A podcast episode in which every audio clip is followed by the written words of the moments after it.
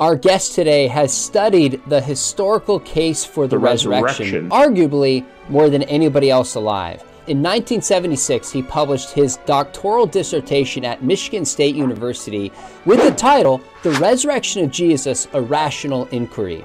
After nearly 5 decades of studying the resurrection, he is just releasing the first of 4 volumes titled, On the Resurrection, the Evidences. In this in-depth video, we're going to look at how the debate about Jesus has shifted over the decades, what persuaded Dr. Gary Habermas to spend his life studying the resurrection, what it considers the strongest evidence for the resurrection, and what to expect in this volume and the next 3. Gary, I've been looking forward to this for years since I heard you were working on this. Thanks for joining me. Let's jump in. Yeah, thanks, Sean. I've been looking forward to it for years, too. Well, you should be excited. You've poured thousands of hours into this, and we're going to get into what you cover in the volume. But before we get to the historical case that you lay out in this newest book, which will involve looking at your 12 minimal facts one by one, what first motivated you to rationally examine the evidence for the resurrection, and did you expect it to become a life's work? No, although, I mean, no, I would not have expected it, but there's something that might have hinted it. And it was this. In my teen years, I started going through some serious doubts about Christianity. And it lasted for a long time. It lasted for 20 years, straight for 10 and off and on for 10 more, for a total of 20. And it went on past my PhD. So it went on for a long time, and friends started coming up to me, Christian friends, and saying, so what do you need? And I said, evidence. I thought at that time I needed evidence. I wish somebody had told me that there's different kinds of doubt, but evidence. All right, well, have you studied creation? No. All right, you better start studying that. What we call today intelligent design. Oh, well, you better study that. Okay. Well, that's okay. Not bad, but doesn't tell me Christianity is true. Okay. Archaeology. Well, that's nice, but doesn't prove Christianity is true. The New Testament's reliable or almost reliable. I was reading critical material, so I didn't know who to believe. Anyway, they sent me to a bunch of things, and I thought some of them are lousy arguments. Some of them are good arguments, but none of them show Christianity is true. It just shows there's some exciting things about Christianity I didn't know. Then one day, in my reading, and I was reading incessantly, I read in a book, if God raised Jesus from the dead, Jesus' teachings must be true, because why else would God do it? And I thought, it's like one sentence. And I thought, wow, that makes sense. And so when archaeology, ID, argument, F. Bruce and old arguments for reliability, etc., etc., etc., prophecy, which I rejected pretty quickly. When they didn't work, enter into my life the topic of the resurrection. Now, I couldn't have guessed. No, I couldn't have guessed it would take me forever. But if you'd asked me, I'd say, well, what else am I going to study? It's the best topic out there. So resurrection answered my factual questions after an incredibly long search, and knowing more about myself, because I found out about emotional doubt and volitional doubt, which I wrote about later. But it's been a lifelong search just for me to master this topic. So that's a short preview. If it weren't for the doubt that you described experiencing for 20 years, do you think you would have studied and researched the resurrection as much as you have? No. That is an interesting question. No. My pastor, a German Baptist pastor, came over to my house. He read fluently in German, and his first name was Adolf. And he sat in my living room. He was kind of today we would call him a fideist of sorts. And he begged me, because my mom said I'm really worried about him with his doubts, and he begged me to put away my books and just trust in the Lord. And my mom said the same thing. Just trust in the Lord. My mom said, if you can practice faith for maybe 2 weeks, every time a question comes up, say, no, I believe, no, I believe. After 2 weeks, you'll have a habit. Well, actually, that's pretty sophisticated. You can do that kind of method in psychology for issues. But I said, Mom, I'm not going to get over my doubts by saying, I believe, I believe, I believe. That doesn't make it true. Oh, well. And she didn't know what else to say. So I developed my bad habits. I played a lot of sports, especially hockey and football. And I would play all afternoon. And I would come in at night, turn the light on. Didn't care about any homework I had. I was too worried about my doubts. And I started studying. And it's where I learned my bad habits of not turning the light out at 11 or 12. And I'd stay up till 1, 1:30 and have to get up at 6 o'clock in the morning for college. And I kept studying. And Sean, there were 100 times when I thought to myself, I'm 1 hour away. I'm almost there. Wow, this is exciting. I never was. And the next day, 100 questions would rush in, and I was back to it again. Wow.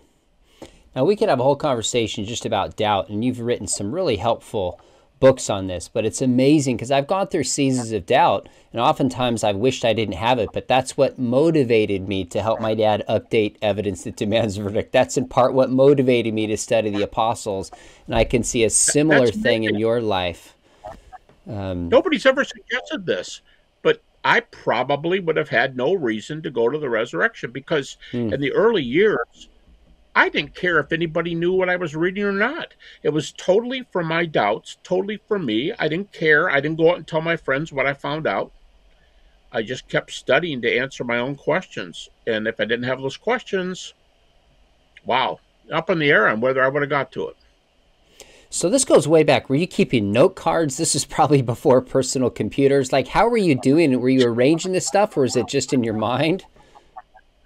I keep a lot of things in my mind. The Lord's blessed me with good memory. But yes, note cards. Some of your audience is going to go, what's that? But I had about 2,000 note cards, and I had them numbered in the upper right-hand corner so I could keep track of them. I mean, Otherwise, how do you find one note card out of 2,000? So I numbered them, and I always kept track of the number so I could find it. And I had them in those old trays that you put 3x5 cards in, and I owned 4 or 5 of those in order to hold 2,000 of them. And they must have been kind of sophisticated because later, not only did I use that research in college courses, but I used a lot of those notes for my PhD dissertation years later, and the sources were still relevant. They were a little bit old, so I had to get some newer ones to augment them. But the things I wrote down, my professors had no problem with. So, and the funny thing was, when I was 14, I decided to stop and say, what have I learned so far? And I wrote an essay just for me. Obviously, it wasn't going to be good at high school. I wrote just for me to remember what I'd learned so far. And the essay was 25 pages long at age 14. Wow. And later it grew to 49 pages. When later in upper level college, I needed to get an essay real fast, and I wasn't good about doing my homework. I had too much research to do on my doubts. I just dropped that essay on the teacher's desk, and he gave me an A. What I wrote years ago, I got an A on. But that was written just for me. Amazing. I love that. So we're going to get to your book here. And by the way, I think it's probably showing up today. I don't have a physical copy in hand. I understand it's 1,100 pages, 5 pounds. I printed it out in 2 massive documents, front and back, I hope is okay. I've read all of it. Do you have a copy? Hold it up and show us, because this is, holy cow, show us. This is like the first commercials on the Whopper. It takes 2 hands to handle a Whopper. It takes 2 hands to handle this Whopper. Turn it sideways so we can see. A little bit towards the middle. Amazing. That's how huge it is. This is a lifetime of study on the resurrection, which is incredible.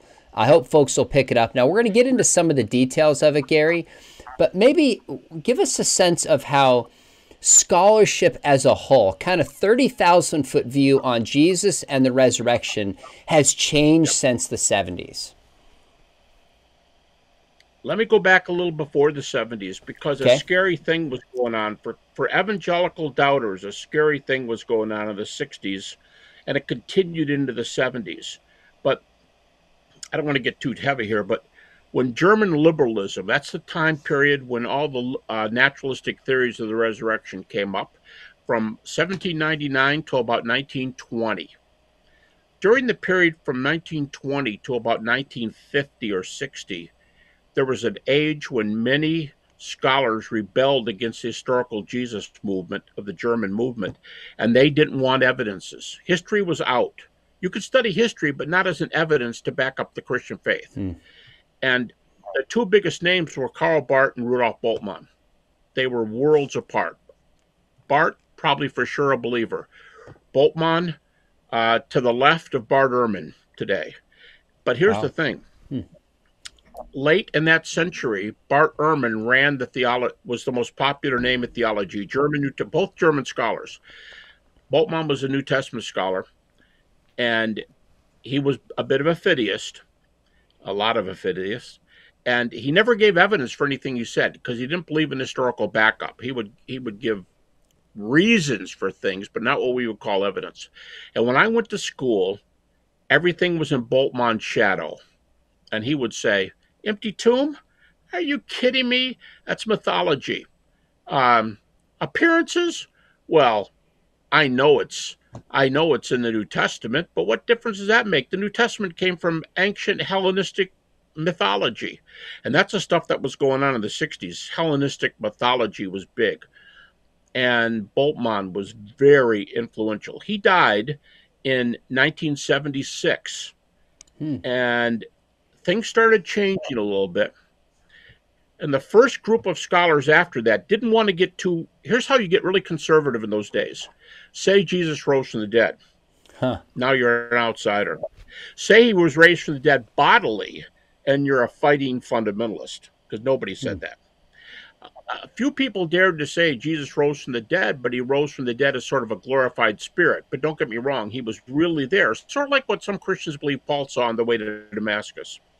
An ethereal, shining Jesus. Strangely enough, no light is associated with Jesus' appearance in the Gospels.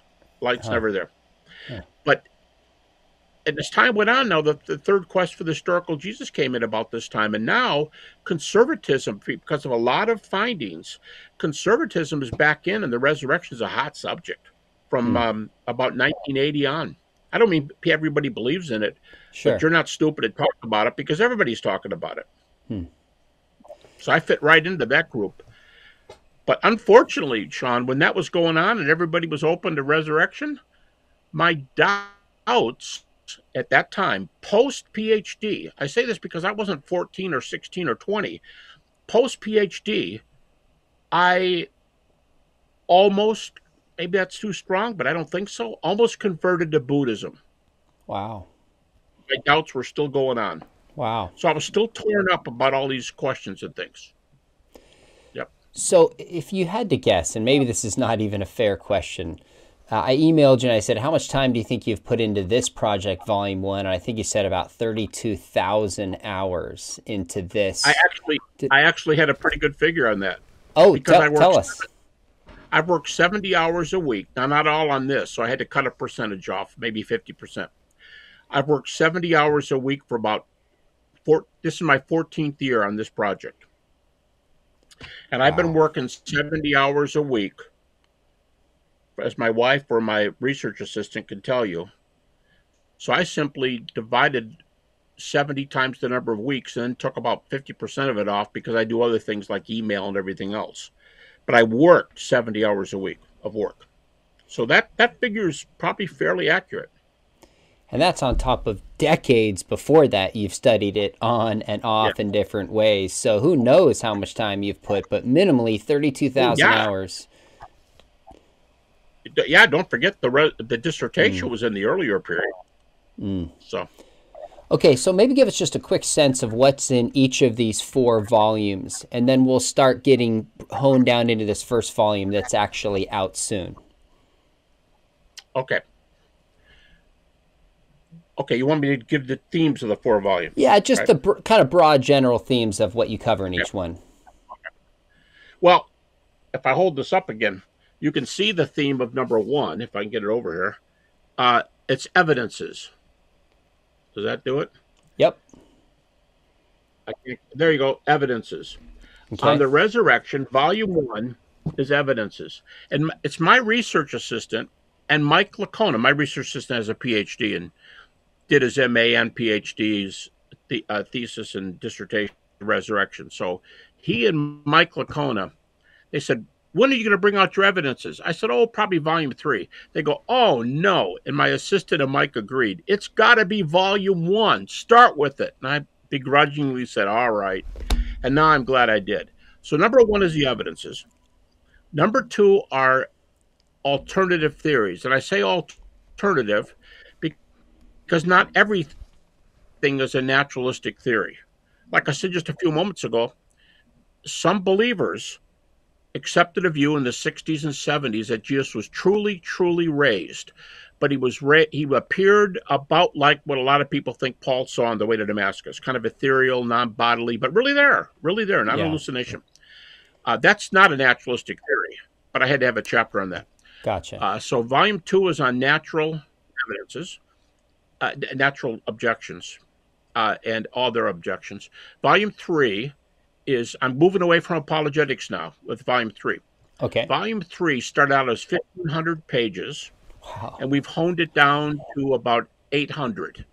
And it is a who's who of liberal, all the way to very liberal atheist New Testament scholars, all the way to very conservative New Testament writers with credentials. Very conservative, but you know, PhD.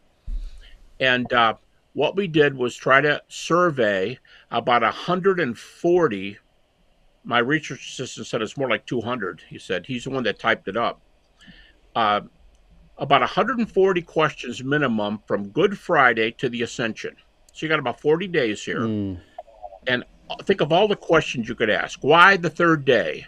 How did Jesus appear?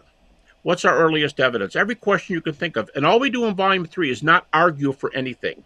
We give a landscape view from really liberal to really conservative, so everybody can see. I hope the guys who read it said that volume 3 will be a basis for people doing MA theses and PhD dissertations, because it links the field. Okay. I've written 2 little books on the resurrection of theology and resurrection of practice, but nobody knows about it. They didn't sell a lot.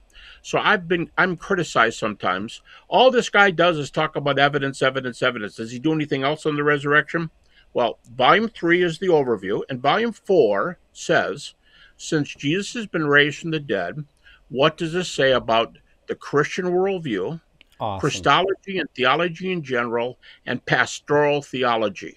And if you want, wow, to get really practical, what does the resurrection say to those who've lost loved ones? And since, wow, the mother of my 4 children died of stomach cancer in 1995, I wrote a book on it, on grief. I feel like I've got some things to apply the resurrection to grief. So the last volume 4 is very practical. Hmm. I got to tell you, of the 4, I'm probably most excited about volumes 2 and 4 because you cover some of the practical side in your book, Risen Indeed, you know, the kingdom of God and dealing with doubt. And I thought, I'd love to see more on this. So expanding that is going to be such a contribution. We'll have you back and we'll talk about that. Now, in this one, we're going to focus on the evidences. Is there anything you've changed your mind on since you wrote your dissertation in 1976? Arguments you thought, you know what, I thought this was strong, I'm backtracking. Arguments thought you were bad that you now buy? Or is your basic argument roughly the same where it was? Well, let me start by saying, yeah, there are some things, and I can outline those, but the idea of the minimal facts argument, and you mentioned 12 of them earlier. Actually, I use 6 facts and a second fact, 6, which aren't minimal facts, but they're very close, for a total of 12. That started while I was doing my dissertation.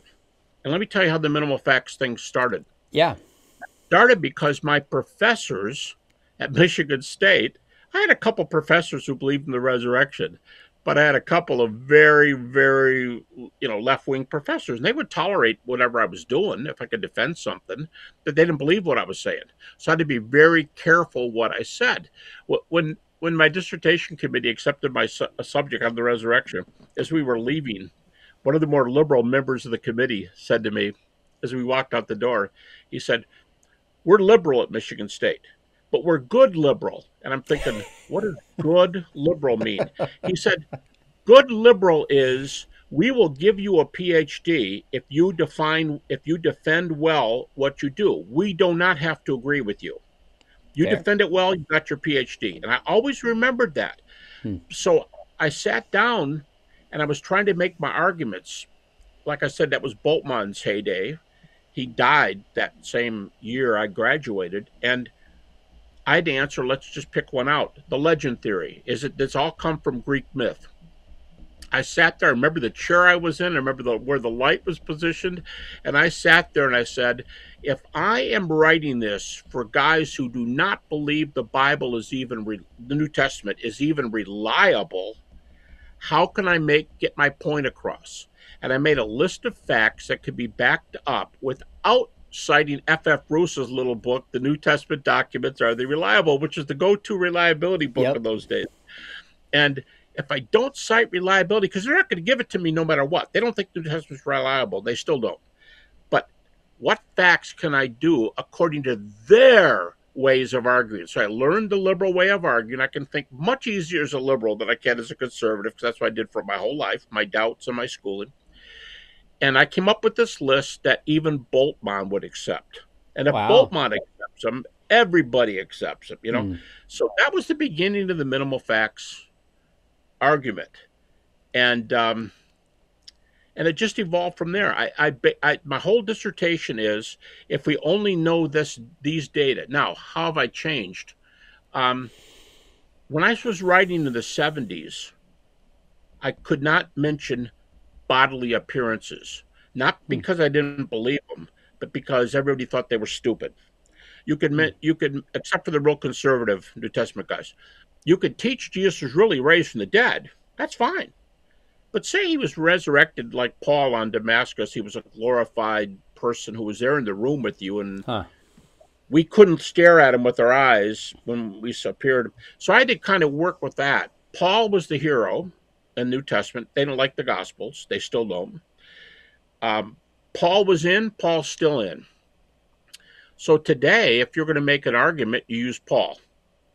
All the most sophisticated arguments use Paul. And then you bring the Gospels in when and where you can. But you bring them in according to their criteria, because it's their university and it's the way they do theology and stuff. So I would say the biggest thing I have added starting in the 80s and 90s was filling out my Jesus really appeared with one word. He really appeared bodily. And I started emphasizing bodily after I got out of Michigan State and I was free to make up my own theory. Then Tom Wright's book comes along in 2003, and he argues what I call, I made Bill Craig laugh his head off when I said this one time. I said, Tom Wright is written the longest word study in history, because his word study on Anastasis and egeirō, two Greek words, is over 500 pages long. And if you don't know what those two words mean after 500 pages, and here's Tom. Tom says, it's bodily, bodily, bodily. He calls it, he has different words for immortality, but he calls it physicality, resurrected physicality, he calls it. And so Jesus is raised bodily, and all of a sudden here's a hero, Tom Wright, who dares to say, I could give you other ones, Gundry, not Stan Gundry, but his brother, Bob Gundry, Mike Licona. They're arguing for body. That's a big change for me. Forgetting about Buddhism, because at that time I was fighting Buddhism. I went past that. I think maybe today the biggest positive change is, if you ask me what are the best evidences for the resurrection, in my mind, people in evangelicalism, by and large, would not understand my three top choices. They're not the normal ones we give. But they're ones that will stand the strongest critical objections. So that's changed. What I would say the best evidence, they're all New Testament, and they're from Paul. But no argument there. It's just they would go, what? You think that's the strongest? Yeah, well, what are you going to use? The Gospel of John? Yeah, well, you'll be laughed out of court if you do that. So okay. You have to do your own path when you're going down to people who don't like the material. Okay, so don't lay out those three arguments right now. We're going to come to your 12 facts soon, but I have to ask, what would you just consider those three strongest facts? I know everybody's wondering that at this point. What would those arguments be without laying them out? All right, so say them, but don't explain them. Right? Yeah. Okay. I think there's a tie between one and two, but there's a little edge on one. By far, the strongest argument in my mind is an argument that virtually every critical scholar accepts, even atheist New Testament scholars. And that's in Galatians chapter 1 and in Galatians chapter 2. Notice it's not Matthew, Mark, Luke, or John. After Paul is converted, which everybody dates to 2 to 3 years after the crucifixion, so it's 32 to 33, if you think of 30 AD crucifixion, 32 to 33, Paul's converted. And he specifically says in Galatians 1, 3 years later, I went up to Jerusalem, and I spent 2 weeks, 15 days, with Peter, and I didn't see any other apostles except James. So Peter and James. Now, you know, what's the first thing you're going to ask Peter and James if you're Paul? I'll just give you my first question for them if I'm Paul. Hey, I've heard you guys saw the risen Jesus, and you probably heard I have. I don't want to hear rumors anymore. I want you guys to tell me what the risen Jesus looked like to you, and then I'll tell you what the risen Jesus looked like to me. That would be my first question. How can you get around the gospel? So, and in chapter 2, where Paul goes back to Jerusalem, Galatians 2, first 10 verses, it specifically says we discussed the definition of the gospel. And Paul defines that as the death, burial, and resurrection of Jesus. But later, in the New Testament, the gospel is the deity, death, and resurrection. Burial is not always there. Deity, death, resurrection. So now I know they discussed it in his 2 trips to Jerusalem, and critics like to say, we have Paul's account, and Paul's an eyewitness, but we have no other eyewitnesses of the other appearances. And I go, except that Paul interviewed Peter and James, and they were eyewitnesses, and they discussed the gospel. And even Barth Ehrman says, he says, where do we get closer to the eyewitnesses than right here? So I'm going to say Jerusalem, number one. Close second is an argument that when I gave it to my PhD students just a few years ago, they said, I'm halfway through my program. How come I've never even heard this argument before? Because it's so hot and it's been around for a long time, but didn't make its way through the numbers of scholars. The creedal argument. There's early creeds in the New Testament, dozens of them. Most of them are in Paul, but they're in the epistles, very rarely in the Gospels, very rarely. But they're usually in the epistles. The best-known one is 1 Corinthians 15, some say 3 to 5 and some say 3 to 7. But that list of appearances is the most famous one. And virtually every scholar today is going to admit that some are most likely, well, most, and maybe even all, were they date in the 30s AD.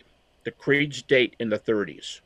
So when someone says, how can you believe John? And they'll pick the latest one, right, just to make a bad point. John is plus 65 at 95 AD. He's 65 years later.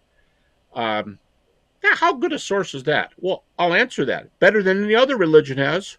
65 is better than the other one. But I'll go to the creeds from the 30s. That's number two. Number three, a little bit of a lag between 2 and 3, but 3's still good. The so-called criteria for the New Testament. And believers know these. We use them all the time and probably don't even know we use them. Criteria would be things like this.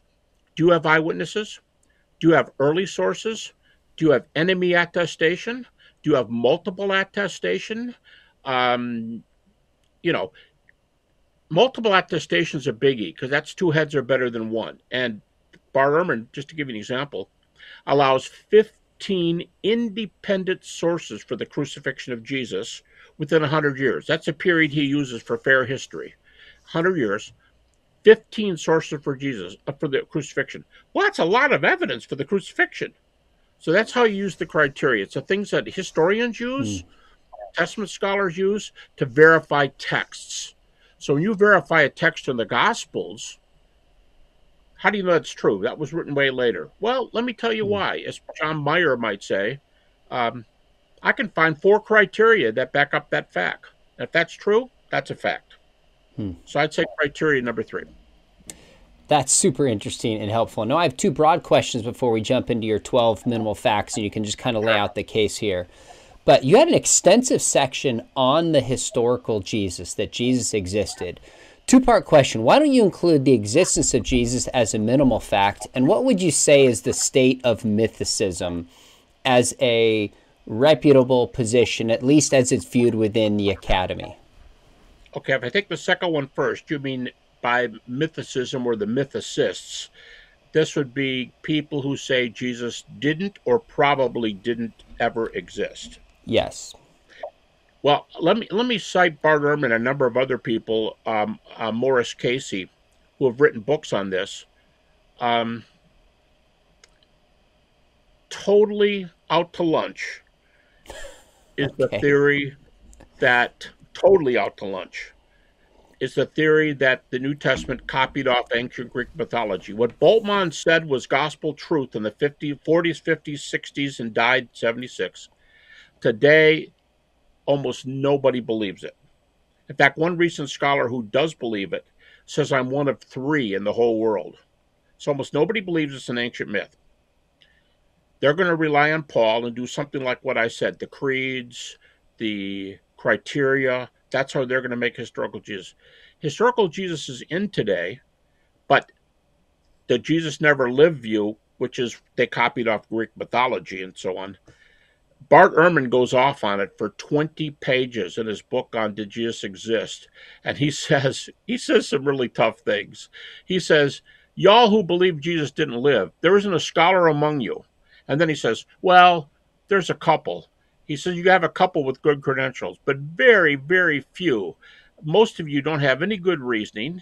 And he said some of you, your laughers for Jesus never, your arguments for Jesus never lived, he calls them laughers. He calls them jokes. And he said, y'all who self-publish your own books and have never been to school and don't have degrees and you call yourself experts, he says you wonder why we don't quote you. He says, you're surprised you haven't made inroads into us. And Bart says, you haven't got a foothold in our group. You don't even have a toehold. Nobody cares what you say. So those who think Jesus never lived, they talk to themselves, and they're very influential today. But there's almost not a scholar. There are a couple. There are a few very good scholars, but not very many. Okay. So. Fair enough. Why is it not a minimal fact? Just kind of quick answer. It seems like an obvious fact that meets your criteria. That what is? That Jesus existed.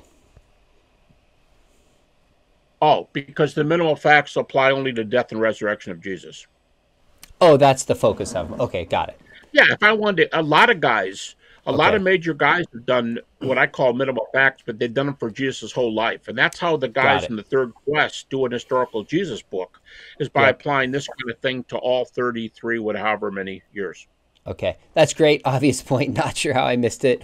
Let's keep going. One more question for you, though, is this is jumping ahead somewhat to your second volume, where you're going to talk about naturalistic hypotheses. But you kind of point forward to that, describing how there's not a lot of scholars today who just take one hypothesis, the swoon theory, the wrong tomb theory, hallucinations. Rather, it's more of a worldview resistance in terms of naturalism. So Barth Ehrman has made this argument that philosophically, historians cannot even investigate the miraculous. It's outside of the discipline of history. Seems to me I have one of two options, either to say no, historians can investigate it, or we can't do it strictly by history, but we can still know it by other means. Which route do you take, or a third route, and why? Okay, I take a little bit of both. I actually agree with Barth Ehrman in part. Now, my research assistant, by contrast, Ben Shaw, who's got a PhD, did his dissertation on the resurrection. He did his dissertation on this question: can a historian qua historian conclude that the resurrection happened? Wow. Mike Licona and I are on his committee. We're like Michigan State. Ben, you can get away with whatever you can defend, even if we disagree with you. Ben disagrees a bit with both of us. He thinks an historian can say Jesus was raised from the dead. I say, He should be able to, kind of on the fence. I'm a little bit close to Ehrman here. But you're right. The other view is still true. A lot of historians will say, I can't do it. I'm an historian. Talk to my theologian or philosopher buddy. See, they give you the path to go to. And I don't care if historians can't find the answer, but philosophers and theologians can. We're still going to get the defense of the resurrection. So I'd say both. I'm a little bit skeptical of what an historian can tell you according to his or her training. But the fact that there's other scholars, my PhD is in history and philosophy of religion. People know me as fitting into philosophy departments. I could just as easily have been a member of the history department because it's history of religion, philosophy of religion is what I did my PhD on. And my dissertation was in history. And I had to satisfy all three departments at Michigan State, history, philosophy, and religion. So wow. I kind of agree with that. But okay. As long as you can get there, I don't care what your area is. If you can get to the resurrection, I'm happy with you. Good stuff. Well, let's jump into the 12 facts. And let's start with the first one that is one of the minimal facts. And you say, Jesus died due to the effects of Roman crucifixion. Now, you walk through the historical and the medical and the enemy attestation, multiple attestation of this. We don't have to walk through some of that's been laid out. But what struck me as most interesting is you had this in-depth, I don't remember how many pages it is, where you were studying the different medical doctors' opinions about how Jesus died. I had always leaned towards asphyxiation, but never done the deep dive and always wanted to. When I saw this, I was like, awesome, Gary has done this. So maybe catch us up to speed a little bit about how most doctors view Jesus dying by crucifixion and why. Why they take that view? Yeah. Yeah, a couple of years ago, Ben Shaw, again, my research assistant, and I teamed up with a fellow named Jonathan Koppel. Jonathan is an MD, PhD from Texas Tech, I believe, and he's a neurologist. So we got a good guy there, good medical doctor, and the three of us did an article that was published by the Baylor University Medical Journal. And we're not trying to prove what Jesus died of. All we're doing is doing a landscape of medical doctors who answer this. And there are more medical doctors or medical specialists who see you can be a PhD in medical school. You don't have to be an MD. You could be a chemist and be teaching medical school. So people who do medicine with earned doctorates, there are more or about the same number of doctors in our study who think that the death by crucifixion is death by asphyxiation, than all the other half dozen possibilities put together. In fact, there's more who believe asphyxiation than double the rest of the half dozen put together. That doesn't make it right. It allows us to say the majority of the views in the published medical literature is that Jesus died by death by asphyxiation. That's the most common medical view, and not every doctor feels sure that they can just start out and write a paper on. They got to be an historian then to do something on the crucifixion. So how much do you think that? How much do you think that medical case adds to our confidence that Jesus died by crucifixion? How much depends on the fact that he would die by asphyxiation? No, how much does the medical case that's put forward by these doctors add to the historical case of him dying by crucifixion? Because for me, I've typically laid out there's non-Christian sources, there's multiple attestation. I've said the medical evidence is interesting and adds to it. It's like another layer, but not the core of it. Is that how you see it? Yeah, I mean, it's very good, Sean. Just citing Barth Ehrman. Why would an atheist New Testament scholar give us 15 independent writers from 100 years after the cross? 100, by the way, they're inside the New Testament, they're outside the New Testament. 15 independent sources that say Jesus died by crucifixion. That's pretty good historical evidence to go along with it. But in that medical article with the Baylor Medical Journal, we argue at the end, we're not saying asphyxiation has to be the route. And by the way, it's asphyxiation, not suffocation. There's a distinction between the words, and even medical doctors flip the words around. But asphyxiation, what I'm told is asphyxiation is when you die by something's not working internally. You've got a bad case of asthma. You've got pneumonia. You've got, but the other view is when someone puts a pillow over your face or a plastic bag over your head. Interesting. It's induced. But asphyxiation is in you. And that's a predominant view. Now, in Jesus' case, they did things to him, right? They hung him and they stabbed him, but he could still breathe. So until he couldn't breathe anymore, and then it's asphyxiation. So that's the most common view. But we end the article and we say, we are not saying that this has to be a death by asphyxiation. It looks like it is from the majority. We can't go majority, but a lot of doctors have a lot of reasons. We think it's probably asphyxiation, but our theory does not rely on that. It relies on two other bits of evidence. One is a series of Roman arguments. For example, a Roman writer says that when the family wanted to get their family member down off the cross, the centurion who thinks he's dead, he says, this guy's dead. Family says, can we take the body and bury it? He goes, just a minute. They take the body off the cross. They stab the body with the spear to make sure the body is doubly dead. And now family members take it away. And they take it. So this Roman source, and there's other ones, they break ankles. By the way, that's a good reason. Why do you break ankles if it's not asphyxiation? You go, oh, just to be mean. No. Why is it always breaking ankles? You can throw a rock at his head. I mean, why break ankles?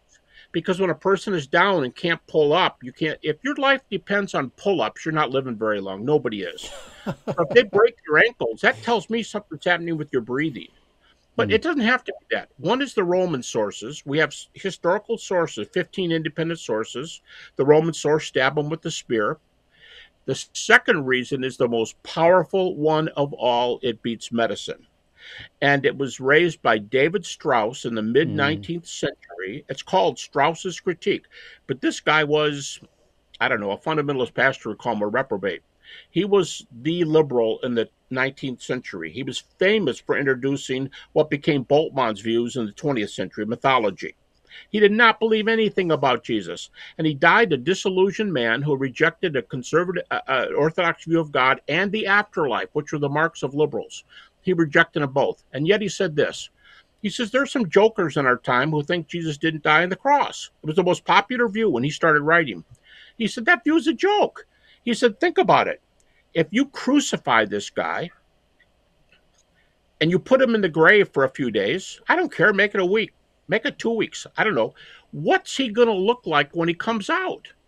Now, because I have for a lot of people, a very nasty hobby.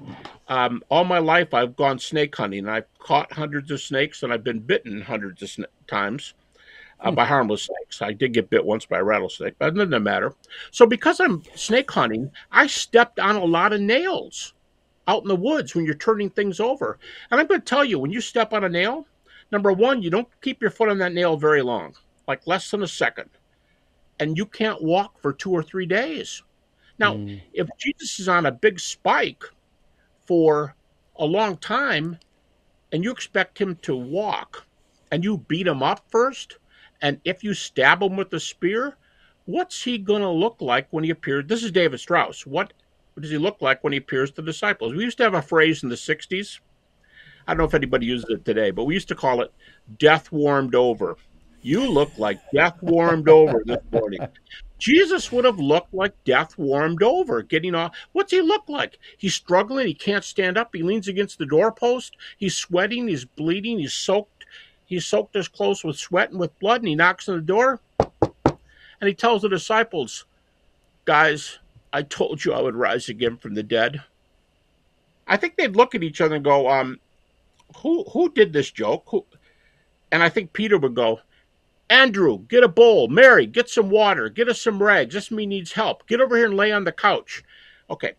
What the swoon theory that Jesus never died, or the apparent death theory, what it proves is that Jesus was alive, but he was not raised. That's what comes from, if you want to say he faked death, the argument is, congratulations, you got a living Jesus. Now, where does that get you? Because He's not. They're not dumb. They know enough to know this guy isn't ready to go to heaven and sing with the angels. He's in bad shape. Of course, and then where does he? Of course. That's the number one reason. Asphyxiation is helpful. The Roman sources are great. The multiple sources are great. But Strauss's critique historically, since about 1864, it has been the end of the swoon theory. Scholars still today say Strauss killed the apparent death theory. Wow. That's a reason. That's the reason to be sure Jesus was dead. He couldn't pull it off otherwise. Strauss killed the theory, pun intended, of course. And I agree with you. That's a strong critique. Now, your minimal facts... Pun intended. I like that. Your minimal facts have two criteria. Number one, about 90% of scholarly support and belief, plus very good evidential support. And you emphasize it's more about the evidential support. It's not just a majority type of argument. Now, yeah. Jesus dying by crucifixion, if we added presumably Muslim scholars, that would drop this way below 90%, right? Because of Surah 4, which says he was crucified not, only appeared to do so. Now, some will adopt, like certain sects of Islam will take the swoon theory. Some will say they made somebody appear to. But wouldn't that completely change the first fact? No. Now, first of all, to make clear, I never say anywhere. People cite me, but I never say anywhere that you have to have 90 percentile of the scholars. It just turns out that it's more like 95. But I don't require that. It's just that everybody allows this. Okay, secondly, no, the Muslim theory does not change this one iota. And here's why. You go, well, what do you mean? Look how many scholars they have and look how many scholars. And they have degrees too. Okay, here's the problem. What is their source and why do they hold this? It's the Quran. When was the Quran written? Well, if we can believe the conservative Muslim view, 630 AD, it was left. And when was Jesus crucified? 30 AD. So real simple math, the Quran comes 600 years later. Nobody else thinks that a source 600 years later can tell you what happened 600 years earlier. It's the source. Listen, over here on my shelf, I've got a book by a Muslim scholar, and he says, the Christians are going to say, that comes from your book, and your book is 600 years later. You can't do history 600 years later. And the author actually says, they're right. Huh. Whoa. And then he says, but when they say that to me, let me tell you my response. The Gospels have so many errors in it. Okay, let's put these two against each other. You guys are right. The Quran is not a history book. You can't, I mean, and not in the sense that you can refute the crucifixion with it. It's too late. But you guys have a lot of errors in the Gospels. Here's what they don't understand. If they don't allow a source from 600 years later, they've got nothing. But what about that you guys have errors? That's why I did the minimal facts. Everybody at Michigan State and most scholars today believe the New Testament's full of errors. Minimal facts works around the errors. Let me give you just a goofy illustration. I saw a magician one time up on a stage, and this woman crawls into a box, and he puts a lot of swords through the box, and then she stands up and walks out. Then he let us all come up and look at what happened. She's in the box, but because she's really limber, she twisted her body along this preformed line, and the swords went into other categories. My point is, she missed the path of the... I don't care how many errors you think there are in the Bible. I'm going to use facts that everybody allows, even atheist New Testament scholars. So obviously, the reason? Discrepancies don't touch these facts. I'm using the ones for which there are no discrepancies. And if I can still get a resurrection, the worst thing I could have, this is the worst. This is not me. You got to remember I teach at Liberty University. The worst thing you would have is a Swiss cheese New Testament where Jesus still is the Son of God who died on the cross for our sins and rose to the dead. It's a little Swiss cheese because they find critics problems. We still have the gospel, and we're still going to heaven, and the gospel's still true. So that guy saying the Quran can't refute 30 AD, he's totally right. But when he does errors, everybody does errors. It does not refute these key facts. I mean, does anybody think Barth Ehrman thinks there's no errors in Scripture? Barth Ehrman says not even reliable. Well, why does he admit all my facts? Because they're facts. That's why. All right, good response. No, that's great. I mean, remember, you've been doing this for decades. You learn your kind of, just like that woman in the box, you learn your way around these things. No, I love it. That's great. Well, let's shift to the next one. You said Jesus was buried most likely in a private tomb. So what's kind of the basic case for the burial and the consensus on this? And it seems like this has changed, hasn't it, over the years? Yeah, but remember, burial is not one of my minimal facts. Burial is one of the second six. Maybe we should name them real fast so that people know. Because my minimal facts start with Jesus died by crucifixion. Okay. And the very next one is the disciples had experiences that they believed to be appearances of the risen Jesus. I don't even count the empty tomb, because the empty tomb, there's as many evidence for the empty tomb as there is for any fact, but scholars don't like it, so I put it in my second six. Okay. A burial is way in the second six. I think it's good. The evidence for the burial is good, but it's not one of my six facts.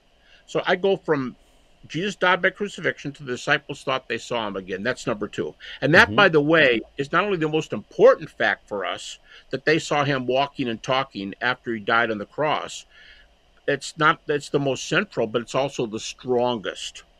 Along with the crucifixion and that he was seen afterwards are the two strongest. I'll tell you this. Of all the appearances in mostly all Gospels, you got Paul, and you got James. But of the appearances to Christ, keep these two things in mind. Most of them are to groups. That's really important. Most of them are to groups. And secondly, the strongest appearance is the appearance to the 12.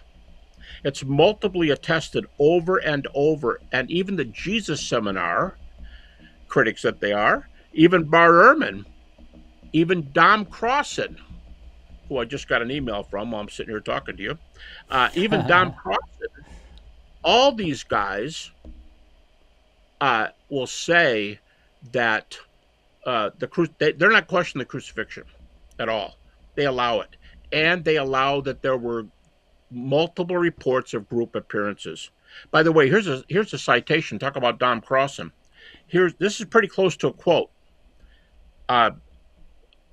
Crossan says, I take it absolutely for granted that Jesus died by Roman crucifixion. I take it absolutely for granted. That's awesome. Marcus Borg, another one from the Jesus Seminar, Marcus Borg, says almost the exact same thing. Quote, Barth Ehrman, 15 sources. So that and the appearances are a 1-2 punch.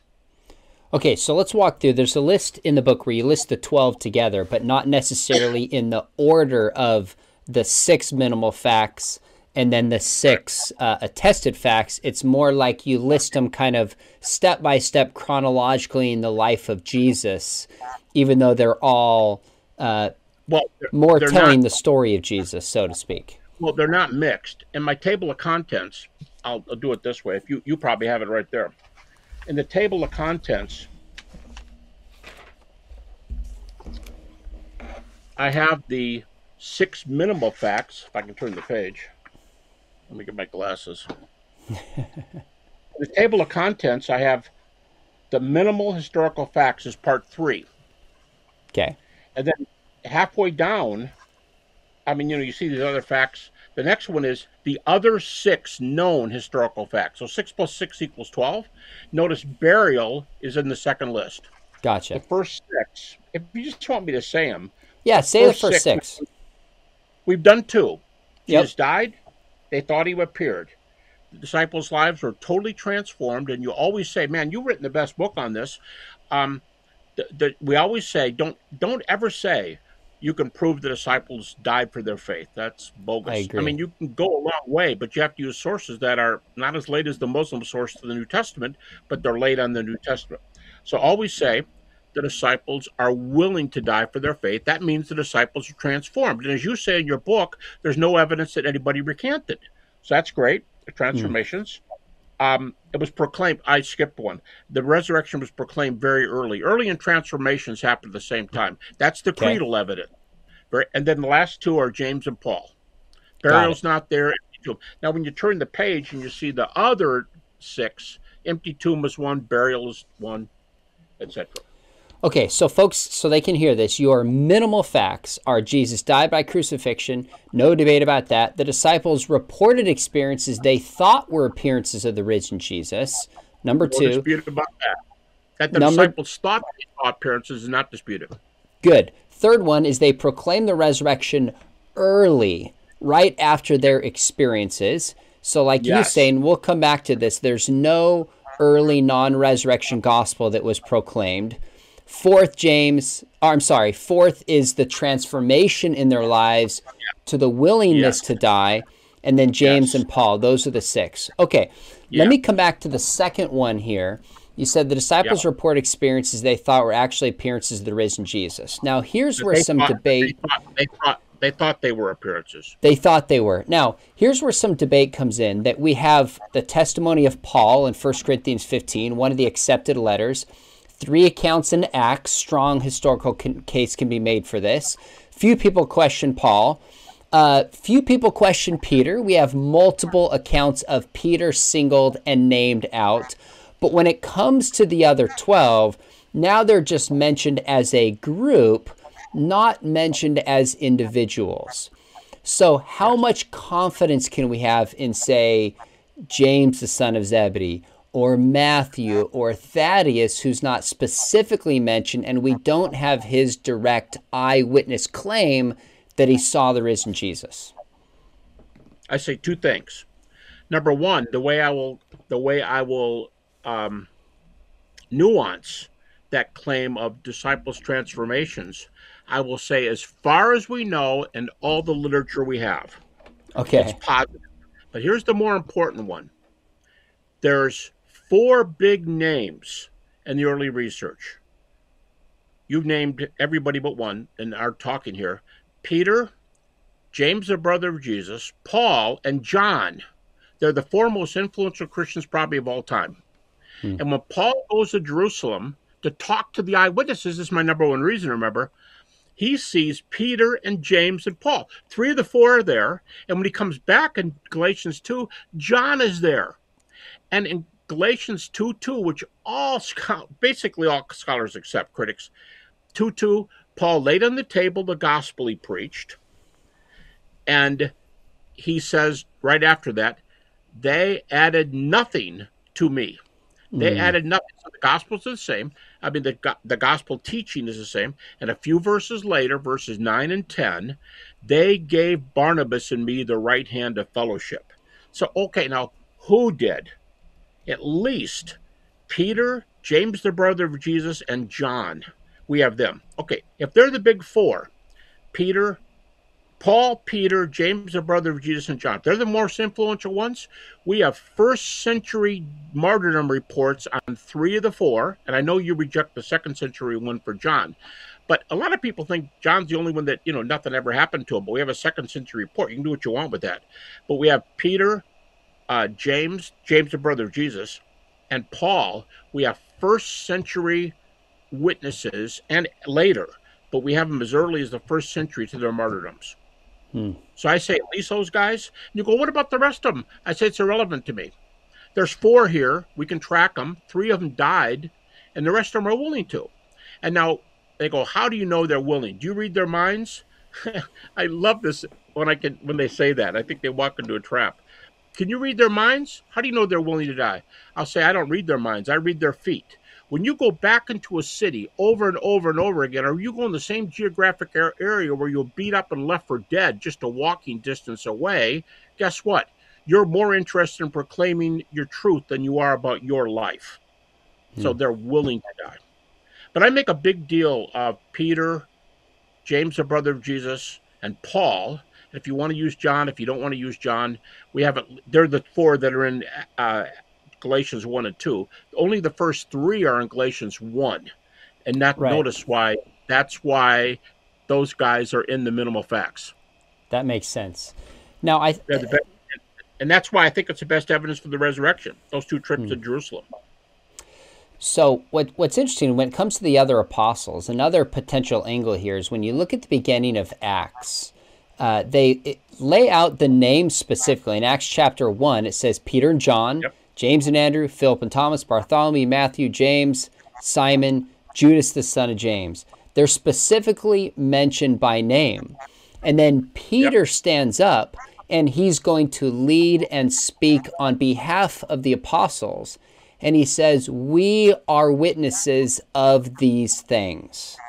So we don't have as strong of a case for the appearance to, say, Thomas as we do to, say, Peter. But his name is mentioned there. Like, I'm not willing to just completely give up with it and say we don't have an adequate historical case. It's a good historical case, just not as strong as Paul and Peter. How about a couple other hints to get there? In that same list that you give, that the apostles are there, it says Mary and the boys were there, and it says Mary and James were there. So someone says, when did James become a Christian? I'll go, I don't think anybody knows, but here's a couple parameters for you. At the cross, if you can believe John gives, Jesus gives, John says Jesus told his mother to go home with John. Now, and they go, why not James? Well, I don't think James was present at the cross. I think that can be kind of clear. I'm thinking chances are James isn't a Christian yet, but he's there shortly after the ascension. So I think James's conversion happens a little bit between the cross and that upper room that you just mentioned, because James is there. And we have an account, it's not trustworthy, but we have an account from about 125 AD where Jesus appears to James. That is recorded in the Gospel of the Hebrews.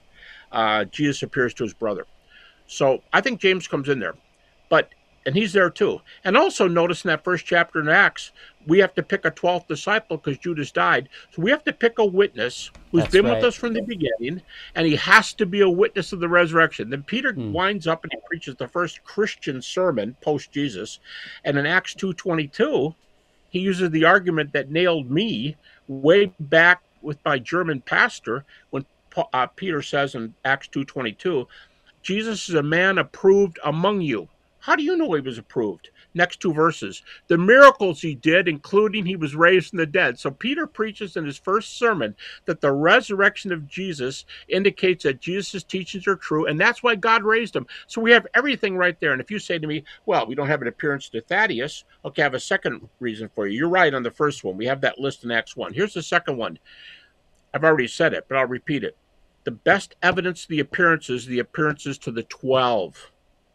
All the apostles are there in the beginning. What if somebody fell away later? What if they didn't? Well, what if they did? What if they didn't? See, this argument's going nowhere, but we don't have any data, as you say. I'll quote Sean McDowell. As you say, we have no evidence of recanting, either in the New Testament or in the early reliable sources, nothing. But I concentrate on Paul, Peter, and James, for which we have outstanding data. Hey, one thing we should admit, Sean, in Acts, there are a lot of creeds. And in Acts, though, they're called sermon summaries. And they're primarily found in Acts 1 through 5, 10, 13, and 17. If you go back and look at those, in every one, the gospel's given, the resurrection's present in every one. It's the deity, death, and resurrection of Jesus. Acts 1 through 5. So if you, I would tell my PhD students this. If you ask a conservative, how do you know what happened in the earliest church after the Gospels? Oh, easy. Read the book of Acts. You ask a liberal, how do you know what happened? Read the book of Acts. What? You guys don't agree, do you? No way. What's the evangelical say? I take the whole book of Acts. What's the liberal say? I use the sermon summaries. I use the creeds. But you still get the data. That's the value of the creeds. Mm-hmm. That's really a great point from Acts 1 when they're replacing an apostle for Judas, two criteria: been with Jesus since the beginning of his ministry and a witness to his resurrection. That assumes the very names listed there at the beginning of Acts were a part of the 12 and were also witnesses to the resurrection. So not as strong as Peter giving his own account, but that's a strong historical record we can't simply dismiss. All right, so we have Peter given his own account in Galatians 1 and 2 as told by Paul, and the critics think Paul is reliable. By the way, along with Galatians 1 and 2, you've got maybe the strongest verse, 1 Corinthians chapter 15, verse 11. He's talking about all the people who saw Jesus, and he's got three groups, but the 12, a group called all the apostles, and a group of 500. And after he talks about the apostles seeing Jesus in verse 11, extremely important verse, he says, whether it is them, he just got done talking about the apostles, whether it's them or whether it's me, so we preach, and so you believe. We have Paul saying, I don't know if he means all 12. He didn't say all 12. I'm not going to die for that. But he did say the disciples, more than just 3, were running around preaching the resurrection. And here's the important point, that they were preaching the same thing. Mm. Paul and the disciples are eyewitnesses, and that's why Galatians 1 and 2 are so powerful. They're just a... Good stuff. The argument goes like this. Boom. It all just... fits right in together like this, that you got the creeds and the Acts sermon summaries, everything. So Jesus died by crucifixion, minimal fact. Second, the apostles had experiences they believed were of the risen Jesus.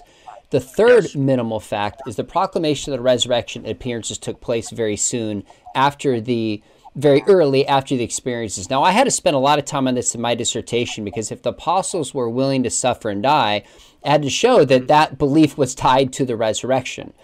So you laid out in your chapter even more detail than I laid out in my own study. But what are just some of the basic facts why we know there is no early Christian faith apart from the resurrection, and the resurrection isn't some kind of late mythical add-on to this movement that was already taking place?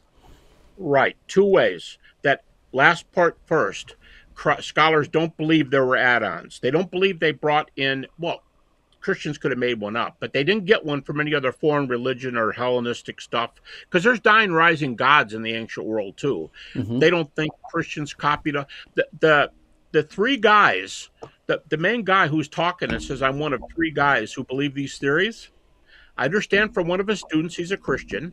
Number 2, he believes it doesn't touch the resurrection. So they just think there's stories out there. They don't relate them. That's one. But what was your first question here just before the what if they? Oh, how do we know the resurrection is central? Because whenever the gospel is defined in the New Testament, it's not death, burial, resurrection, which we say oftentimes. But burial's not there probably more than half the time. It's deity of Christ, death, and resurrection. You go, whoa, time out. How do you get deity of Christ? Because of the names they use. And Lord, just to take one, Lord in the New Testament, a lot of books being written on this. Lord in the New Testament is the, well, there's several words for Lord, but the major word for Lord is the Old Testament equivalent of Jehovah. Guess who Lord is? Well, he could be Lord of the Manor. Yeah, well, Jehovah wasn't Lord of the Manor. So if you're going to use the name of Jehovah, here's a great example. Creed. This is Creed. We cite Paul, but it's Creed. Romans 10:9. If we confess with our mouth that Jesus is Lord and believe in your heart that God's raised him from the dead, you'll be saved. Now notice, deity, resurrection, death. That's the way it happens in that verse. Just right after that, Paul tells you what he means by Lord. And he quotes Joel. Whoever calls upon the Lord will be saved. Whoever calls upon the Lord is Paul's verse for what Lord means.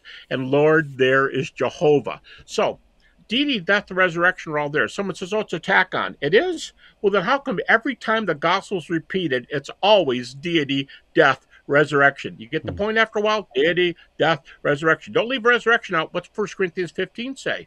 You leave the resurrection out, we have nothing.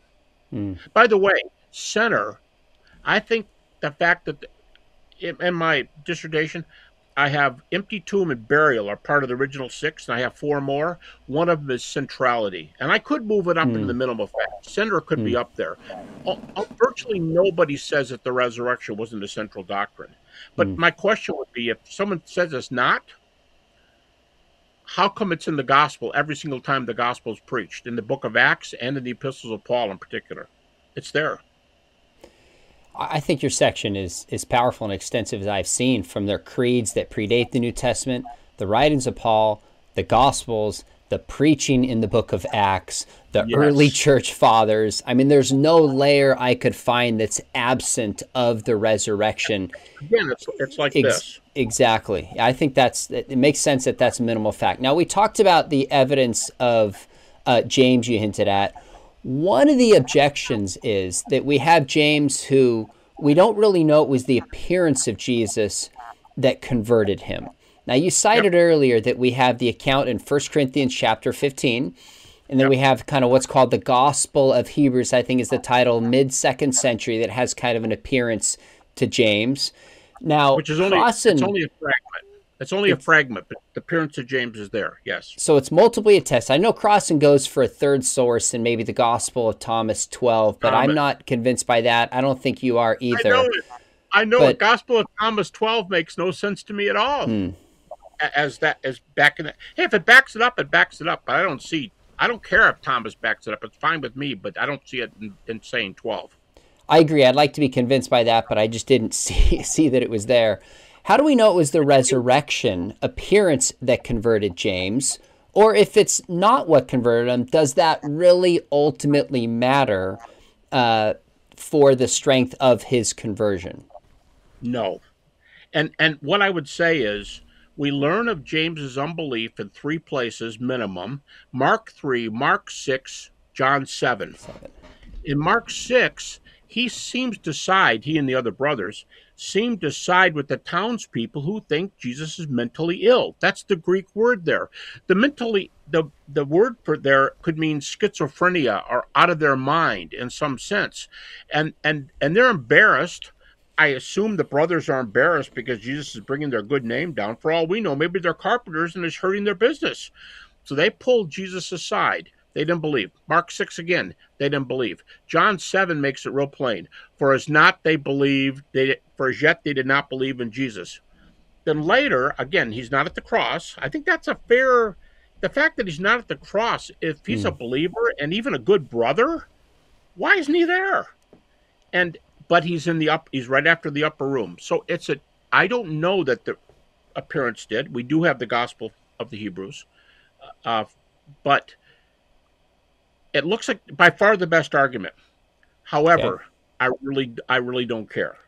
The main point is James one of those who sees the risen Jesus? Is his life changed? We have Josephus saying he was basically the pastor in Jerusalem. He dies martyrdom in 62 AD, and a non-biblical, non-Christian writer tells us this source. And we have many other sources we could use, but I think Josephus is the one we would go to. Josephus writes, by the way, just about 25 years later. So, and he's not a Christian. So we know James is part of that transformation group because he wasn't. Mark 3, Mark 6, John 2. Critics don't question that as a rule. You have 2, Painter and Bauckham, both say he probably, that probably doesn't mean that. But that's a small minority of everybody. And then all of a sudden he's in the church. He's in there in the upper room after the ascension. And he and Peter are co-pastors in Jerusalem when Paul comes there for a visit. So I think James is not an issue. And Paul is so well known, you are not going to find even hardly a single scholar who's going to question Paul's conversion because he thought. Remember all of them. The disciples saw, James saw, Paul saw. The rest of it's the same. They all saw what they thought was an appearance of the risen Jesus. That's not disputed. And Paul's our best witness. So we won't go through all 6 of the other, not minimal facts, but well-supported facts. But let me just come back to the one about the burial of Jesus. Because there's been some prominent scholars like Crossan who have denied this. And I think more recently, Barth Ehrman has kind of backtracked and said he doesn't accept the burial. Where is scholarship as a whole on this? And maybe what are just a few of the key historical points you think are so convincing that we can trust this account? Okay, a lot of things to say here.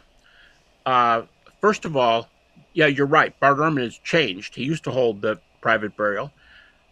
How about the fact that we don't have any sources that tell us that Jesus was buried what's called a trench, a rectangle in the ground, and he was put there, and the dogs ate him, or he was thrown in the trash heap, Gehenna, in Jerusalem, and they burned him.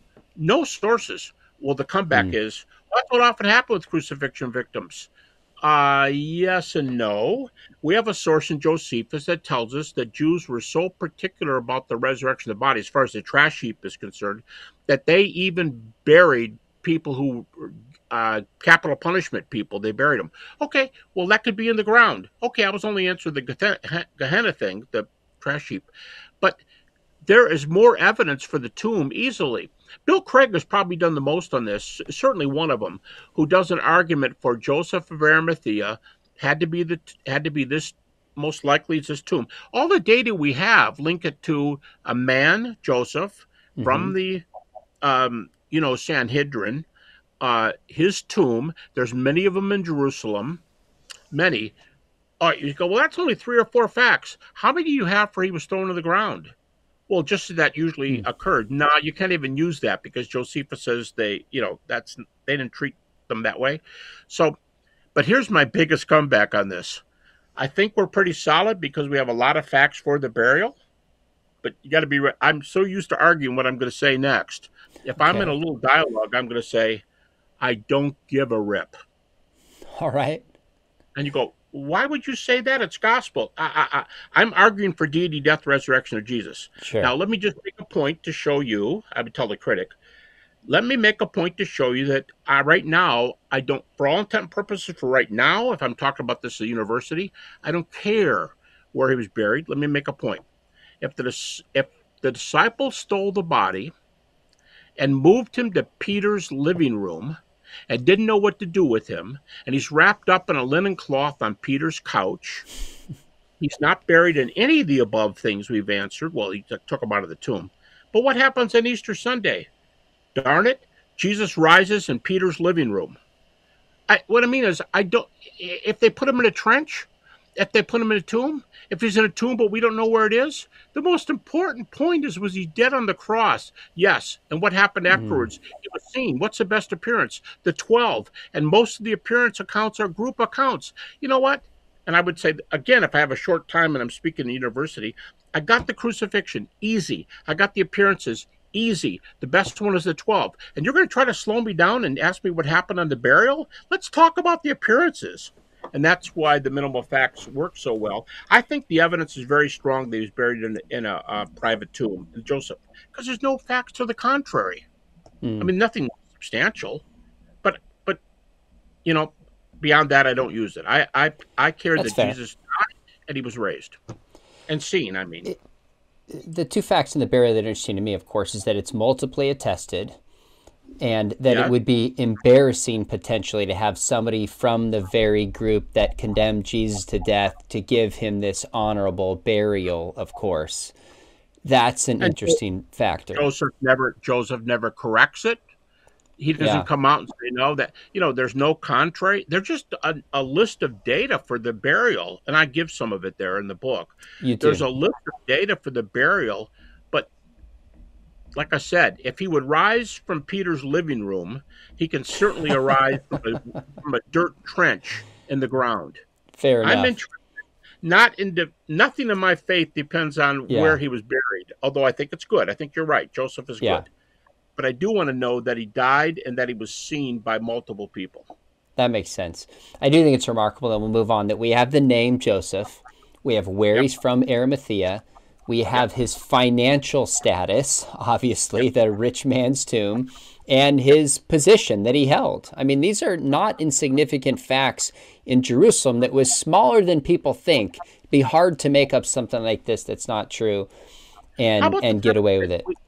How about the fact that we have 4 Gospels? Now, somebody's going to say, oh, the Gospels are late sources. Well, yeah, they're later than the creeds and they're later than Paul. But you tell me who the earliest sources are for Krishna? 4,200 years later for the Bhagavad Gita, 1,800 years later for the Upanishads. These other religions, Buddha, I got a Buddhist book on my shelf over here where the guy starts the book out and say, we don't have any evidences like Christianity. Our earliest word statements of Buddhists are 600 to 800 years later, and then he makes this outstanding. He's a PhD professor in England. He says, we don't know what Buddha taught. The sources are too late. By the way, they're still earlier than the Quran on the New Testament. But he says we don't know what he taught. So even the Gospels are early. And here's my point. Those guys did not write those four Gospels in four bedrooms in the same house. They wrote them differently around the whole Mediterranean, and they all tell the same story of Josephus without looking over each other's shoulder. You said multiple attestation. You're exactly right. That's a very strong evidence that that's the story they all... Mm. And the women go to the tomb. How embarrassing. Not the men. They were scared, but the women went. That's embarrassing testimony, which is a criterion. So this, again, we're doing this stuff. You took me exactly where I was hoping to go next on the empty tomb, which, again, is not part of your minimal facts. But it seems like you said your best estimate was about 80% of scholars agreed with this, if I read that right. But yeah. So has there been a shift in acceptance of the empty tomb since like the 70s or even earlier? Yeah, you know, you opened... I have been criticized probably by critics more than anything else. I've been criticized for saying 75% of scholars believe in the empty tomb, which I said probably 20 years ago, 18, and I've said it since. That's because I did a survey. That's just my survey. I don't claim it's authoritative or anything. But in my surveys, 75%, well, sometimes I'll say, oh, 2/3 to 3/4 believed in it. But I did a new one for this book. I did a new survey of over 250 critical scholars, 250, and they have to have a terminal degree in a relevant field and have spoken on this subject. And now my figure this time, as you noted, it's moved from 67 to 75. It's gone up now to 80. It was like 80.2%. And I didn't doctor it to get that last percentage point. The first time I divided it, it was 80.2%. We're now up to 80% for the empty tomb. We're getting close to making the scholarly acceptance put it up in the empty tomb. But if, I put up with the minimal facts. But if you're looking about arguments, there's over 20 arguments for the empty tomb, according to critics' standards, which make it as well defended. If you get rid of that critical point, the second point of my minimal facts, first one is what the facts say. Empty tomb's up there with the other five. That's why I call it. Notice as I go further on in the book, I call it 6+1. I call it 6+1. The empty tomb is +1 because it doesn't pass my critical scholars test, but it more than passes the more important test of evidences. The empty evidential tomb is test. As it gets. Now, probably, maybe my favorite part of your book, one of the top three, is that I remember you referencing years ago, maybe it was in Risen Jesus, Future Hope, you said there's about close to half a dozen arguments for the empty tomb. And I always thought, what are these arguments? Where are they? I'm not aware of them. And I get to the chapter here and I was like, yes, you laid out 21 of these arguments. Now, we're not going to walk through all 21 of them. People are going to have to go through your book. That would be an entire talk just within itself. But I'm curious what you think. Two-part question. We'll start with the first one. What do you think is maybe the two or couple best arguments for the empty tomb? And then I've got a follow-up question about some of the lesser-known ones that you now reference. Now, in the material on the empty tomb, in the big book, because I've done this in, I've got 22 other books on the resurrection. But what I'm saying is, people go, oh, and you put all 22 of them together to get this big one. Actually, there's no new material. I mean, there's no old material in this book. A very small amount where I took some paragraphs here and there, but this is all new material in the big book. But in my earlier works, I do give. I could tell you who the guys are, but somebody will give 8 arguments for the empty tomb. Somebody else gives 12, and the list keeps going. And I've got 20 in there, arguments for the tomb, but I differentiate. The first 6 to 8 are the best. The rest of them, from 8 on, are subsidiary arguments. They're helpers, not the original ones. Gotcha. So I think the best arguments for the empty tomb, I don't know how many you want me to give, but I'll give you 2 right off the bat, and you can push for more if you want. That's great. The 2 arguments right off the bat, the one critics think is number one, and man, this is like unanimous, that women were the ones that went to the earliest tomb. Okay, time out. Our earlier question. If the women went to the tomb, what didn't they do? They didn't take shovels and go over in the dirt and dig up the rectangular grave. So if you think the women went to the tomb, we're already back on, we're past the burial. So the women go to the tomb, and all the sources say the women did this, all four Gospels. Now, contrary to popular opinion, Jews aren't the only one that put women down. As different authors have said, it was the major view around the entire Mediterranean. Women were second-class citizens. Guys were the boss. So if you're back again, you're these four gospel writers. You're not writing in four bedrooms in the same house. You're, I mean, like historically, Mark's from Rome, John's from Ephesus. These are long distances away. Why do they all tell the women? Huh, maybe it happened that way. And if the women are the first ones to the tomb and they find the tomb empty, that is by far the most critical argument. That they use it women, which is horrible because, again, criteria, it's embarrassment. Don't, okay, I want all the critics, I want all you Romans to believe me. The tomb was empty because the women found it. Pfft, they start walking away from you at that point. If you can put your best foot forward, here's what I would say. The men went to the tomb. And I'm not lying, because in both Luke and John, men go to the empty tomb after they hear the women's reports. But I could start with the men if I wanted to be respectable. They don't care about respectable. They want to be factual. So the first one is that the women went to the tomb and saw Jesus in a group. Second reason is what Mike Licona and I, in our co-authored book, Case for the Resurrection, we call it the Jerusalem factor. If Jesus was buried in Constantinople, you know, somewhere in Egypt. If Jesus died somewhere else and the preaching starts in Jerusalem, like what early chapters in Acts say, and the creeds in Jerusalem, nobody would go to Egypt, Alexandria, to check this thing out. Nobody would go to Constantinople. But these guys have the guts to preach the message when the tomb is minutes away. If Peter goes, he's raised, not like David. David's body decayed, Acts 2. David's body decayed. Jesus did not decay. His body did not decay. What happened? Because he was gone. He appeared. Oh, yeah? Well, I just made a trip to your tomb, and that tomb is full, buddy. Okay, now, critics like to say this.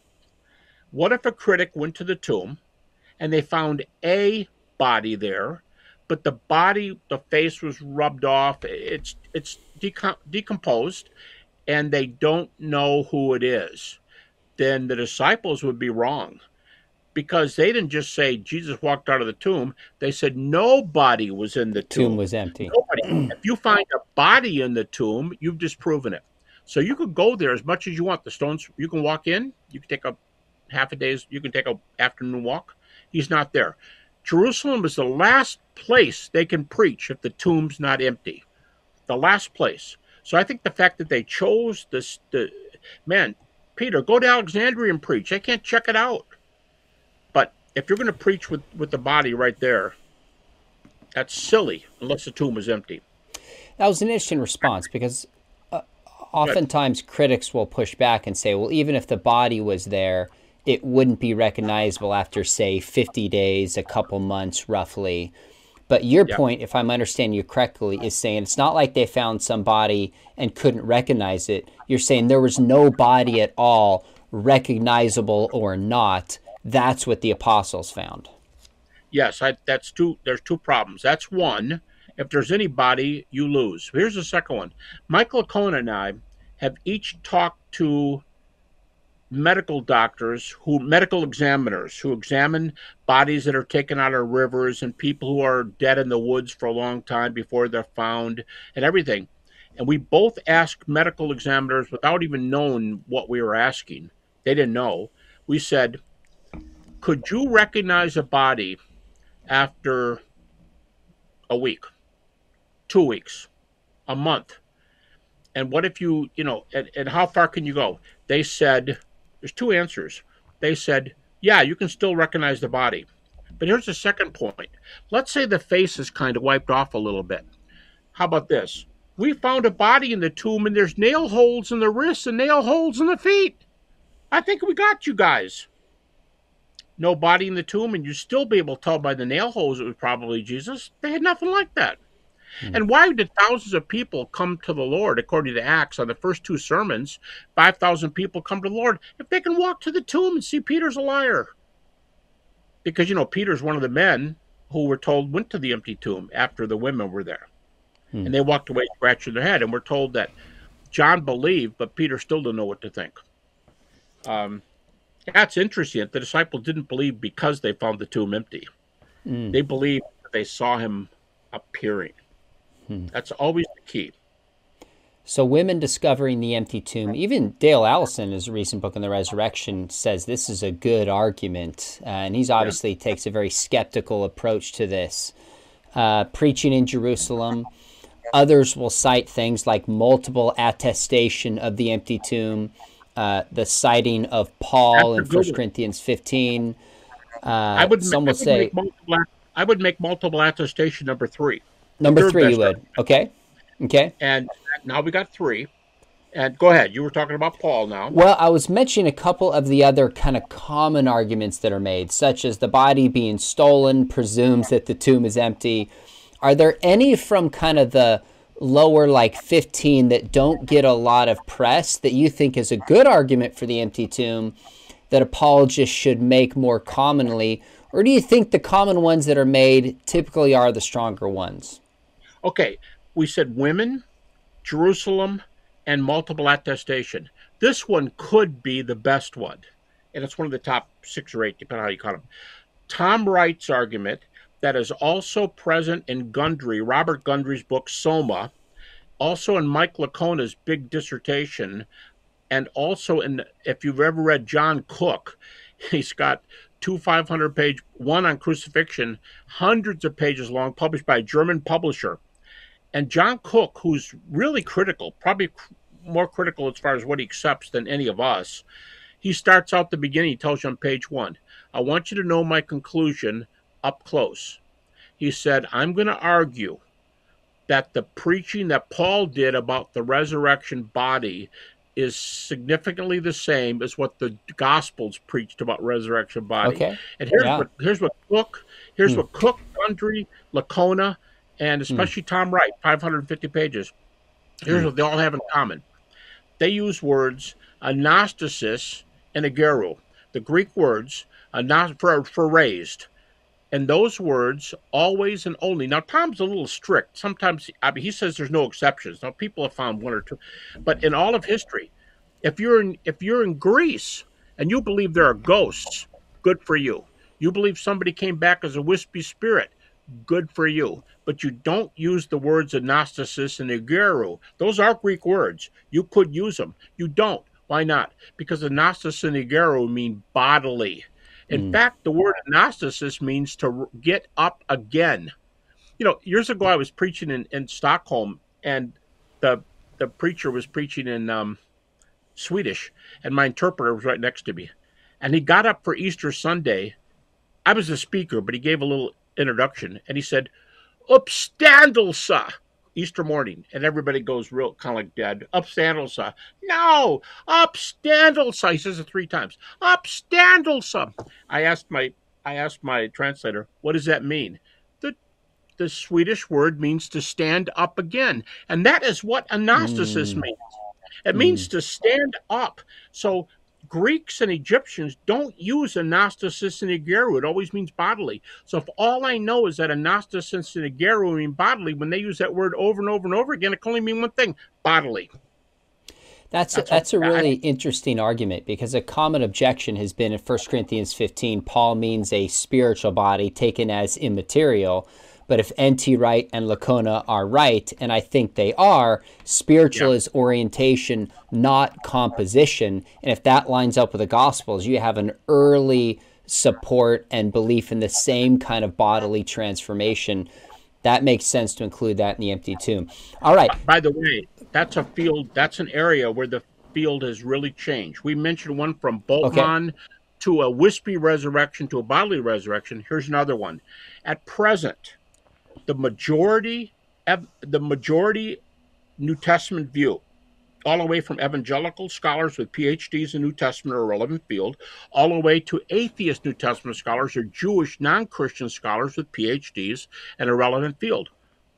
And the majority view today by far is that if anybody saw anything, let's put it this way, let's not talk about what they saw or didn't see. What they meant when they said Jesus appeared is bodily. Barth Ehrman believes that Paul's view was of bodily appearances. That's an old argument that in 1 Corinthians 15, it's the wispy Jesus and the way to Acts. And by the way, when critics use that in debates with me, they'll go, oh, pardon moi.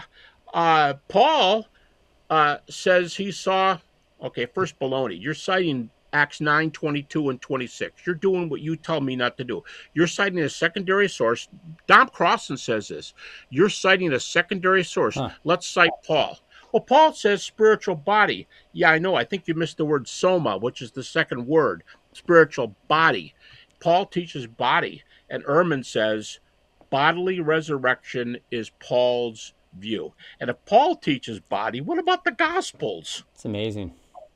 I love it. That argument alone could be the best one. You could like that one more than the women, more than multiple attestation, more than Jerusalem, and I wouldn't argue. Because it's the word they use over and over again, and only the Jewish view is that. Greeks didn't use that for their heroes. They use wispy ghost and spirit. They use pneuma. Oh, here's a good one for you. Philippians 3:21. He will raise our vile soma, body, to be like unto his glorious, what, pneuma? Uh-oh, this could be dangerous. No, he will raise our vile soma to be like unto his glorious soma. There's an Anastasis. You don't make a move like that. How easily could Paul have said, he will change our vile soma to be like his glorious pneuma, his beautiful pneuma, like I saw on the way to Jerusalem. No, he goes body.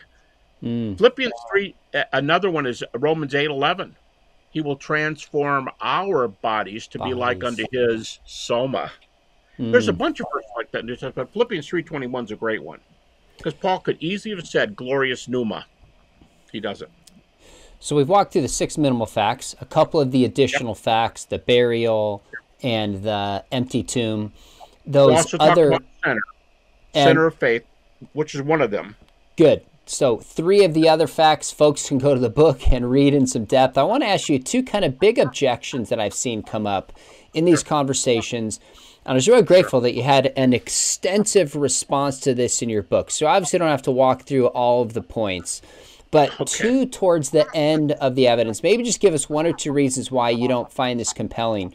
Is that sometimes critics will claim that there has been legendary development in the Gospels from Mark to John. So we allegedly see this, or we see it in development in number in terms of appearances of Jesus, the angels at the tomb. What are your thoughts on the legendary development objection? All right, let me give you 2. You want 2? All right. You want us to think, if you're the critic, you want us to think there's a whole lot of difference. Let's take a look at the difference. Matthew and Mark. There's one angel at the tomb. Luke and John. What are there, 20? No, there's 2. And of the old saying, if there's 2, there's 1. So there could have been 2 with Mark. There could have been 10. And Mark chooses to talk about one of the 10. Matthew talks about one. The other. The difference is between 1 and 2. That's how much change there is. Women, okay? There's a Mary in all 4 accounts. But in John, it says Mary and others. We don't know. Okay. Luke doesn't even name the women till you get away from the tomb and they get back to the disciples and they tell you the names. So he's not trying to die for this. But Mary's in all 4 accounts. We have another Mary in 3 of the 4 accounts. And only 2 women are only in Mark and Luke. So Salome and Joanna, they're the only 2. Is that a whole lot of liberality between? For 40 years, you went from 1 angel to 2 angels, and golly, you got 2 more women? Woo! This is just mythology abound. No, it's nothing like that. But here's the better argument. I gave it earlier when the Muslim scholar said, I always flip to the discrepancies in the Gospels. I will give those responses, and then I'll say, let me give you a more direct response. I don't give a rip. That's not my view. But we're doing an argument here, not my view. I teach at, I always say that. I teach at Liberty. You know what my view is. But if you want to say there's problems there, I think you're wrong, but I'm not going to debate that. I'm here tonight to talk about the appearances. And what critics say is, oh, yeah, there's some development there. What about the appearances? Well, yeah, they happened. Well, then what's wrong with your differences objection? It amounts to nothing. In other words, there are a lot of critics who believe the Gospels are full of errors, and they affirm the resurrection appearances of Jesus. That really blows it away right there. That objection, and by the way, they usually get them in the burial and resurrection accounts. That's where they come from, most of the conflicts. But it's the most common objection that critics have raised since English deism prior to Friedrich Schleiermacher in 1799, the birth of Christian liberalism. The biggest objection up until the present, from about 1725 up to the present, is discrepancies. Number one. Yeah. Now, what does discrepancy show? Well, you idiots believe in inerrancy. Okay. What if we don't assume that? We play your game. Oh, well, then you get a resurrection. Thank you. That's all I'm talking about. And if you're going to get the deity, death, and resurrection of Jesus from just the data, here's how the worst the argument could go for me. You've shown a couple of discrepancies, women and angels. There's almost no difference there. Women and angels. And I've shown the deity, death, and resurrection of Jesus. I'll take my view over your view. Thank you. Heaven results from mine. What do you get from yours? By the way, Sean, in a recent survey, I do argue from NDEs to the resurrection, as Dale Allison notes in the recommendation. If NDEs prove that life after death, and you can't use the word prove, but use the word prove like probability. If there is an afterlife, why should critics argue about the resurrection? If you've already opened the door to afterlife, then listen to me when I talk about resurrection. All right. So I already have an in to resurrection, but here's another one. In a recent survey of atheists and agnostics only, 32% of them said they believe in an afterlife. 32%. Why? It doesn't follow from your view. Why do you? Well, maybe it's because I like it, which means you're not very logical. Number two, maybe you find good evidence. Good. I'll agree with you. Oh, maybe you read an article on NDEs. Cool. Maybe you read something on the resurrection. That's how I got to know Jordan Peterson.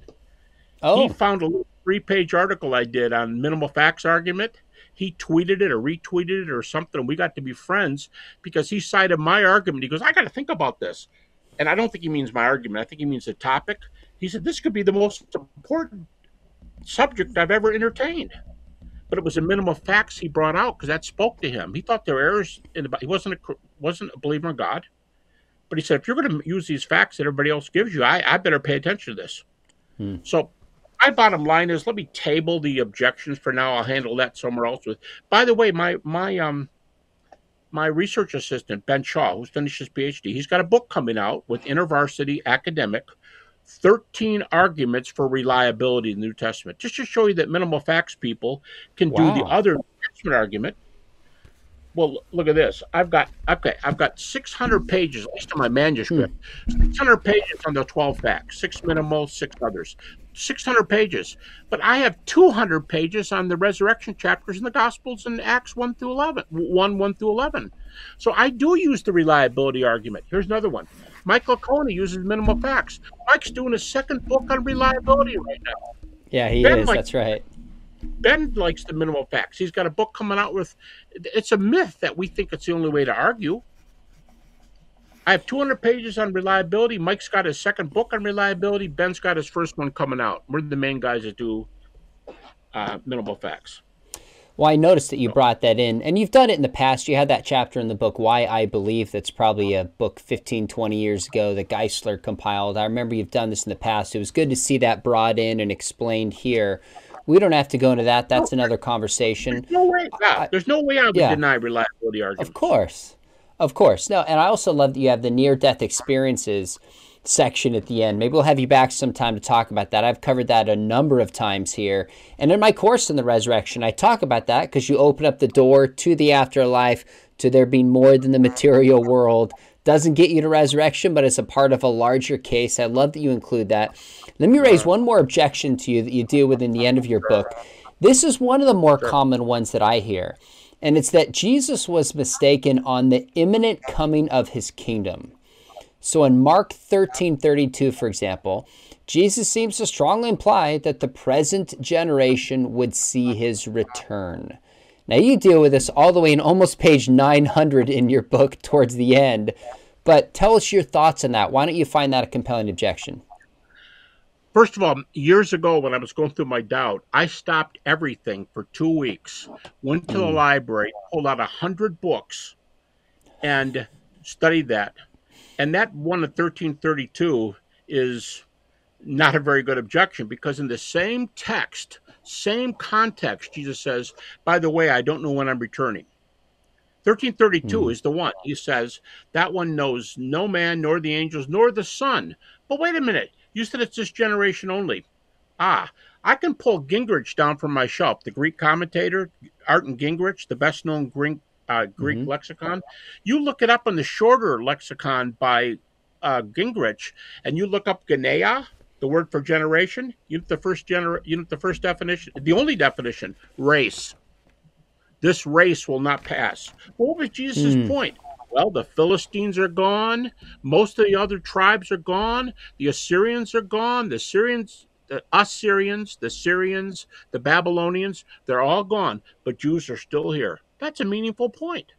There's a bunch of other ones, too. I have an article where you already related some of the arguments, but I think Mark 13, I think, is a really bad argument, because here Jesus says in the context, I guess you didn't hear me. I said, I don't know when I'm returning, but you said in this generation. The word can also mean race. It can mean people. It usually means generation, but it doesn't have to. Here's another argument. This is the better talk. You know, I like these other arguments too, where I can say, I really don't care. Now, I'm not going to say that about this one, because Jesus would be mistaken. But here's what I would say. Jesus' number one lecture point, according to almost everybody in the New Testament, it's not part of my minimal fact, because it's not during the, well, it does happen in resurrection, but his number one teaching is the kingdom of God and how to get there. In Mark, he came out preaching the kingdom of God. Repent, for the kingdom of God is at hand. It's his number one teaching. And interestingly enough, after he rises from the dead in Acts 1, he's still talking about the kingdom. And when Paul goes on the way to Damascus, he's still talking about the kingdom. It's his number one teaching. All right, here's my argument. If his number one teaching was the kingdom, and he specifically says, I don't know when I'm returning, if perchance he guessed and was wrong, it's not his big point. His main point is the kingdom is coming. The resurrection says it's coming. And if he were a false prophet by any definition, why did God raise him from the dead? I think that's a good comeback, is if he was wrong about the time of his coming, he's a pretty bad false prophet. Number one, he's off his subject. The subject is the kingdom, not the timing of the kingdom. Just like we know the second coming, but we know the timing of the second coming. Jesus said, I don't know the timing. But the second one is, if he were a heretic, why did God raise him, and only him, in the history of religion? We have no other evidence that a founder of a major world religion was raised from the dead, even by his Orthodox followers. None. So I've got to take a stand for the argument that God raised him because his teaching was true. And what was his teaching? If you want to get to the kingdom, believe in me, follow me. And what you do with me, this, even Bultmann says this. If you want to boil down Jesus' argument, it's like this. What do you do with me? Because what you do with me determines where you spend eternity. That's what Jesus preached, and eternity is the kingdom. Yeah, but he's wrong about the coming. Well, if it's that bad, first of all, I don't think he was. I give all kinds of those arguments, and I've done it elsewhere. But the main thing is, he couldn't have been a heretic because his father raised him. That would be pretty bad. I mean, the slight goes on the father then. Gary, in many ways, we just kind of hit the surface, scratched the surface on your book. I have many more questions for you, but let me ask you kind of a few, just to somewhat wrap up, personal questions about this. Sure. You publish with Broadman and Holman Academic Press. I've done some books with B&H, love the folks there. Why publish with a Christian press as opposed to a secular press? First of all, I didn't try any press. I didn't send out a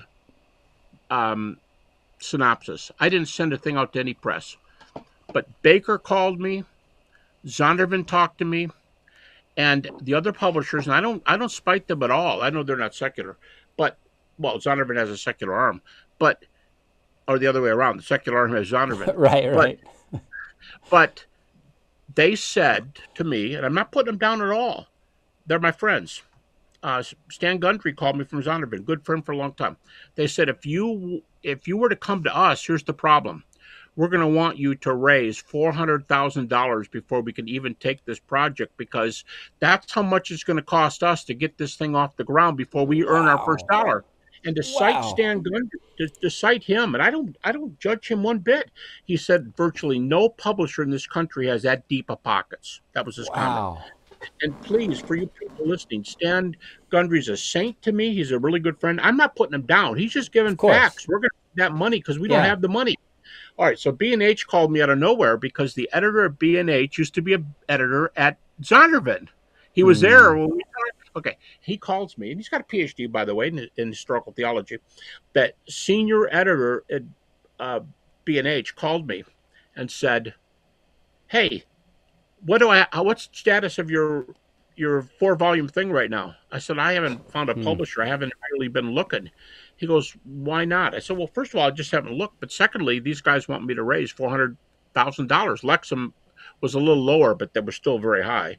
He goes, you come with us, and you don't have to raise a penny. Wow. That seals it. I won't say that was it, but that did make me look. I didn't feel like going out and raising $400,000. Yeah, I don't blame you. And besides, they've got ins with the whole denomination. They've got ins. Their books can go over to... what's Lexham's Logos and Faith Life? Logos. Yeah, I've got books on Logos. You probably do. Yep. They can take this over on Logos. It can still go over there, but they said we're not going to charge a penny. That's amazing. And now we found out. We found out today that someone sent it to me. I'm trying to remember what it's called. I don't want to misrepresent them. Amazon's list of hot new books in some area of religion. And they have a list of 76. I didn't see it, but yesterday I was told this book was #1. Well, it should be. They didn't send it to me when it was #1. The guy sent it to me today, and we'd fallen all the way to #2. It's called an Amazon hot new release. Here's the problem, the issue: the book doesn't come out till Monday. It's already the top new release, and it's not out. Well, I hope what I'm saying is I hope Broadman and Holman, they're going to get their money back pretty quickly. It's already a real hot deal. I hope so too, and I hope folks will pick it up for sure and read it. It's worth it's not a cheap book, but it is worth it and some for sure. How come I was asked to mention this to you guys by the same gal who tried to send the book to you. She mentioned it in the email. That book, this big book, sells for $80 plus tax, $79.99, $80 plus taxes on Amazon. If you go to Lifeway, which is the parent company of B&H, for just a few more weeks, they're selling the book for $58 or $59. Oh, great! So you can get it a lot more cheaply there. And I want to make sure everybody understands, I was not dogging Baker or Zondervan one little bit, and Stan Gundry in particular, great friend. If it costs $400,000, it costs $400,000. They're right. I don't object. I just said when someone told me you don't have to raise it, that's why I want to be an age. I want to get you out of here because of time, but let me ask you this final question. Yeah. And here's the final question for you. You started studying the resurrection like 5 decades ago. What does it mean to you personally to see this massive volume come out and hold it in your hands? Sean, I am so thrilled for this reason.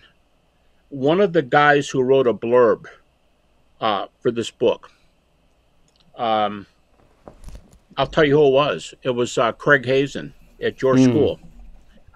Craig wrote, and he said, I hope I don't misquote him, but he says something like, I should get the book and read it, but he said, this is going to be the go-to book on the resurrection for a couple generations, and I'm only talking about Volume 1. Okay. That's what I'm thinking about it. Other guys said things like that. But if it's the go-to book for a long time to come, I've done my job long after I'm gone. you know, I wanted to be out there and be a witness. I wanted to touch people's lives. And here's the most touching thing I could say. I'm remarried, thankfully. Got a wonderful, beautiful wife. But the mother of my four children died in 1995 of stomach cancer.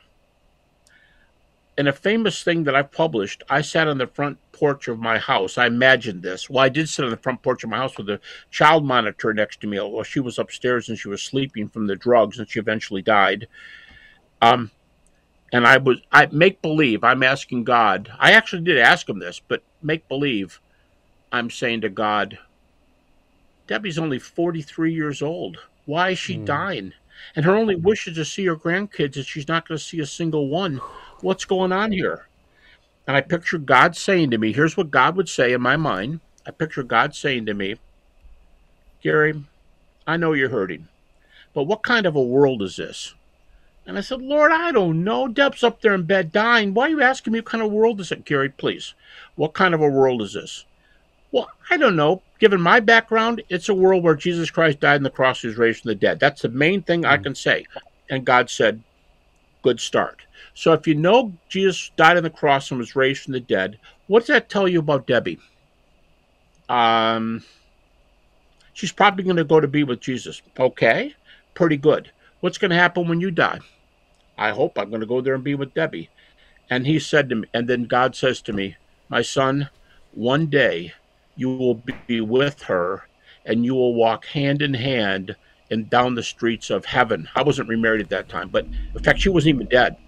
But he said, you'll walk hand in hand with her down the streets of heaven. But Lord, yes, I know, Gary, there's some pain and suffering here. I can't explain that to you right now, but there is an answer. If there's a death and resurrection, trust me that there's an answer to a lesser problem, which is the problem of pain and suffering. So the resurrection to me is the ultimate answer to the question, why this and when will it be rectified? And if it's eternal life and it's rectified there, it makes all the difference in the universe. I love it. Amen. Well, I want everybody watching this, believe it or not, pick up volume chapter 1. Read it. It'll take you a week to read it. It took me a long time, and I'm familiar with these arguments. Gary, I can't wait for volume 2. Volume 3 is going to be helpful, but really in particular, volume 4, what this means and how to apply it is powerful. I have been praying for you and just your health to be able to finish and work through this project. Just what you've been through in your life is such a gift to the kingdom. At Biola, we appreciate your friendship. We appreciate all that you're doing, and we're going to continue to partner for a long time. In due time, when I fully update my course, I'm going to be working your book into it for sure and making it one of the texts that we use. It was gratifying to see you cite my work a couple times. I told my wife, I was like, wow, it's valuable. It was really awesome and just so encouraging that was a piece of it. The chapter on transformation, you're the man. Well, I don't know about that, but that was just, yeah, that was encouraging. I know you got to run, but folks, before you leave, make sure you hit subscribe as well. We got other shows coming up. We cover the resurrection regularly. We'll have Gary back to continue to talk about this, maybe probe into near-death experiences. And if you thought about studying the resurrection, I would love to have you in class, do a full semester class called In Defense of the Resurrection, where we look at these issues in even more depth. Gary, you've got family time coming up, so got to let you know, but appreciate your work. Appreciate you, my friend. We'll talk to you soon. Thank you, Sean.